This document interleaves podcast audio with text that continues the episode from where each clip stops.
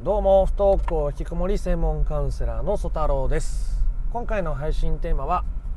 お子さんの不登校引きこもりおめでとうございます。というテーマでお話をしていきたいと思います。今日もドライブをしながら配信をしてまいりたいと思います。子供が不登校引きこもりになって何がめでたいんだと何がおめでとうございますだと思う方もいらっしゃるかもしれませんが今回はおめでとうございますと言い切って話を進めていきたいと思います。これはですね実際に僕のクライアントさんがよく言われることですしなんですが、えー、子供が不登校引きこもりになってよかったっておっしゃる方が多いですね。子供が不登校引きこもりになってよかったと。だからこそ僕はあえておめでとうございますという表現を今使っています。なんで子供が不登校引きこもりになってよかったって僕のクライアントさんたちが言うのかということですよね。今自分は子供の不登校引きこもりで悩んでいてどう関わっていいかわからないし、うん、苦しんでいたり悩んでいたりするのになんでそれが良かったって思うんだということなんですが、えー、ここまで僕の音声をいろんなところで聞いている方にとっては、まあ、なんとなくわかる方もいらっしゃると思うんですけど、お子さんの不登校引きこもりを解決するって結局何が一番大切なのかっていうとその自分が自分を大切にするっていうことなんですよ。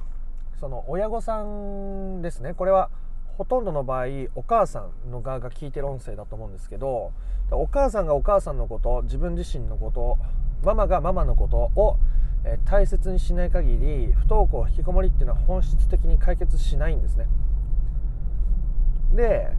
大切にしていないから今苦しんで悩んでいるわけですよ。だから不登校引きこもりが本質的に解決する解決してきたっていう時にはあ自分のことを大切にしているとか自分が満たされているっていう感覚が強くなってくるわけですね。で満たされてこれば来るほど私すごく自分に厳しかったんだとか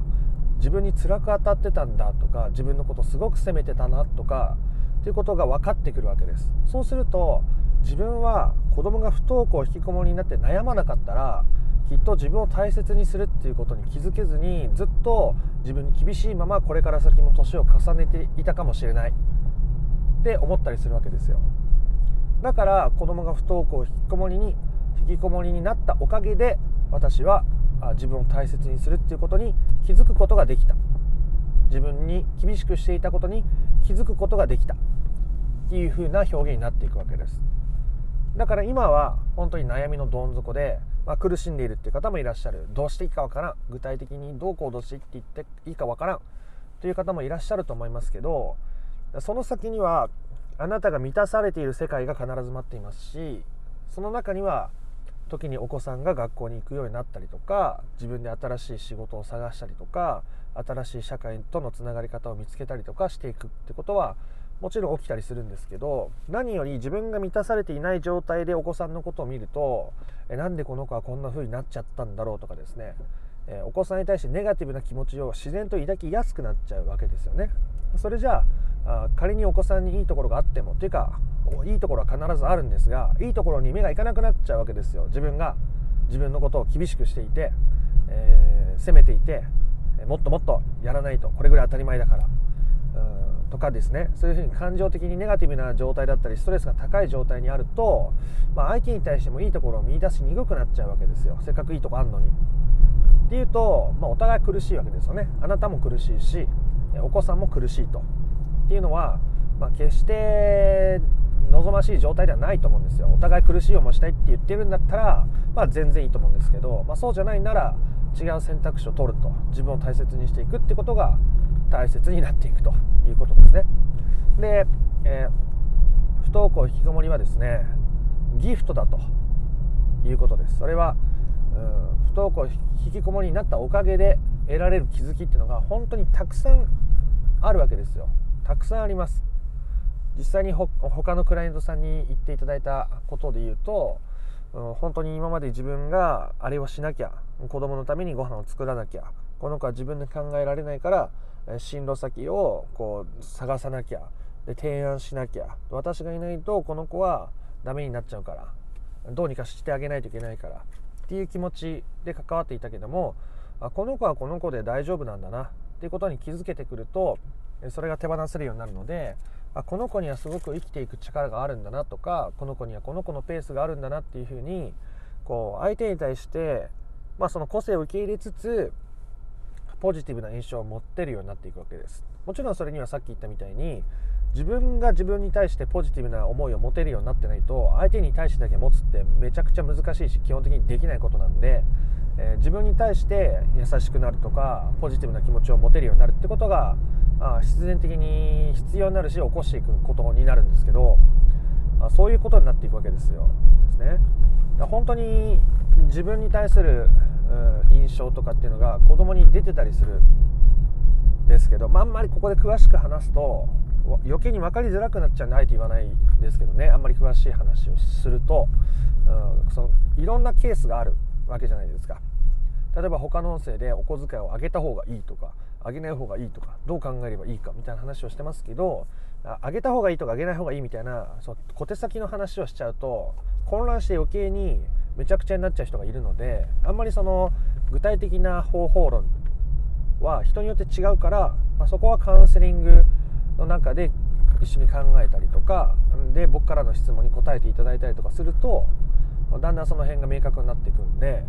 ここであえてなんか中途半端なこと言うと混乱が増えちゃうんで言わないですけど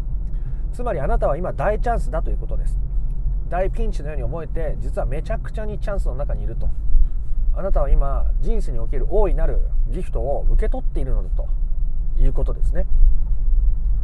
でそれに気づくために今苦しい思いをしていると。でも苦しみも限界に来ていてこういう音声に触れていると思いますので、えー、もう手放してもいいと。私はもう苦しむのは嫌だと。ですね。本当に解決したい。本当の意味で自立したい。子供から自立したい。子供に振り回されている。感情的に。もう嫌だ。と思えばあこの僕の音声を聞いていただいたり、えー、すると必ず解決の糸口をつかむことができるはずです。誰にでも解決は待っていると思います。ななので今はどうしてもそのお子さんのことで悩んでいて本当にこれが何のギフトなんだろうって最初おっしゃる方もいらっしゃいますけどあそれでも本当に大切な気づきなわけです。で人って本当に悩んだりとか本当に嫌だって思わないと変われないんですよ。これは僕自身もそうでした。僕もでもなんとなく自分の生き方とか価値観っていうものにうん、まあ、大して疑いも持ってなかったんですよ。まあ、ある種自分が正しいと思ってるところもあってで,、えーとまあ、でも生きづらさも当然感じていたんですがあそれもなんとなくだんだん当たり前になってきちゃっててこう年を重ねるごとにですね特に社会人になってからどんどんその辺が凝り固まっていって、まあ、結婚してその辺が爆発していってもうどうにもニッチもサッチもいかんくなって、えー、こういう心のことに巡り合っていくわけですけど本当に悩まないと人って変わらないし変われないんですよ自分の今まで信じていたものを手放すってやっぱめちゃめちゃエネルギーがいることだし、まあ、時にしんどかったり苦しかったりするわけです。時にめちゃめちゃ楽しかったりめちゃめちゃ嬉しかったりすることもありますけどね。でそこまでのエネルギーってやっぱ日常生活で多くの場合使わないんですよ。でそれぐらいのことなんで、えー、本当に今本当に変わる時なんだなってめちゃめちゃチャンスなのかもしれないって今100%思えなくてもいいのでうっすらそうなのかな。って思うぐらいでもいいので今思えていなかったら。今ものすごくチャンスの渦中にいるということを頭の片隅に置いといてみてください。自分を変えるチャンス。それは自分に厳しくするチャンスではなくて自分に優しくするチャンスなんですね。あなたがあなたを満たすチャンスでありお子さんとの信頼関係を取り戻すチャンスでありお子さんに振り回されずに自分の人生を生きるチャンスであり旦那さんとの関係を修復するチャンスであり旦那さんに対するリスペクトを思い出すチャンスでありあなたがあなたを尊重して自分をいたわって自分を満たして生きていくチャンスなんですね。大チャンスじゃないですか。今僕何個言いました？多分78個言いましたけどいろんなチャンスが眠っているわけです。自分と向き合うということは。で向き合い方はこの音声でも伝えていますし他の配信でも伝えているのでえー、自分を大切にする。これが本当にめちゃめちゃに大事です。ですね。今回はああなたのお子さんが不登校引きこもりになっていることはチャンスだとおめでとうございますとギフトだということをお伝えしました。今は全くそう思えないかもしれませんがあなたが新しい価値観を受け入れて、えー、自分らしい人生を取り戻すきっかけになることを信じています。僕は新しい価値観をあなたに植え付けようとは思っていません。いろんな価値観があるということを受け入れてその中から自分の好きな価値観を選んでください。ということしか言いません。あなたが本当に自分の好きな選択肢を選べているのならあなたは心からきっと今幸せを感じられているはずです。もしそうでないのならあなたが今まで選んだ選んでこなかった選択肢の中にあなたの本当の幸せが眠っている可能性がめちゃくちゃに高いです。ということで、えー、今回の配信は以上にしたいと思います。もっと詳しく知りたいよという方はですね、えー、この配信の別の配信を聞いてみたり、えー、この配信チャンネルの説明欄からあ公式 LINE の URL が貼ってありますのでそこからあ登録していただけると不登校引きこもり解決のための3種の神器というものをプレゼントしております、え動画ですのでぜひそちらで学んでいただけるともっと解決への糸口をつかんだり実際に解決に向かうことができるようになると思いますので、参考にしてみてください、自分のケースの場合は本当にどうしていっていいかわからん。という方はですね公式 LINE に登録していただいてそちらからメッセージを送っていただいても構いません。YouTube で見ている方はコメント欄に残していただいても構いません。ということでまた別の配信でもお会いできることを楽しみにしております。ありがとうございました。ソ太郎でした。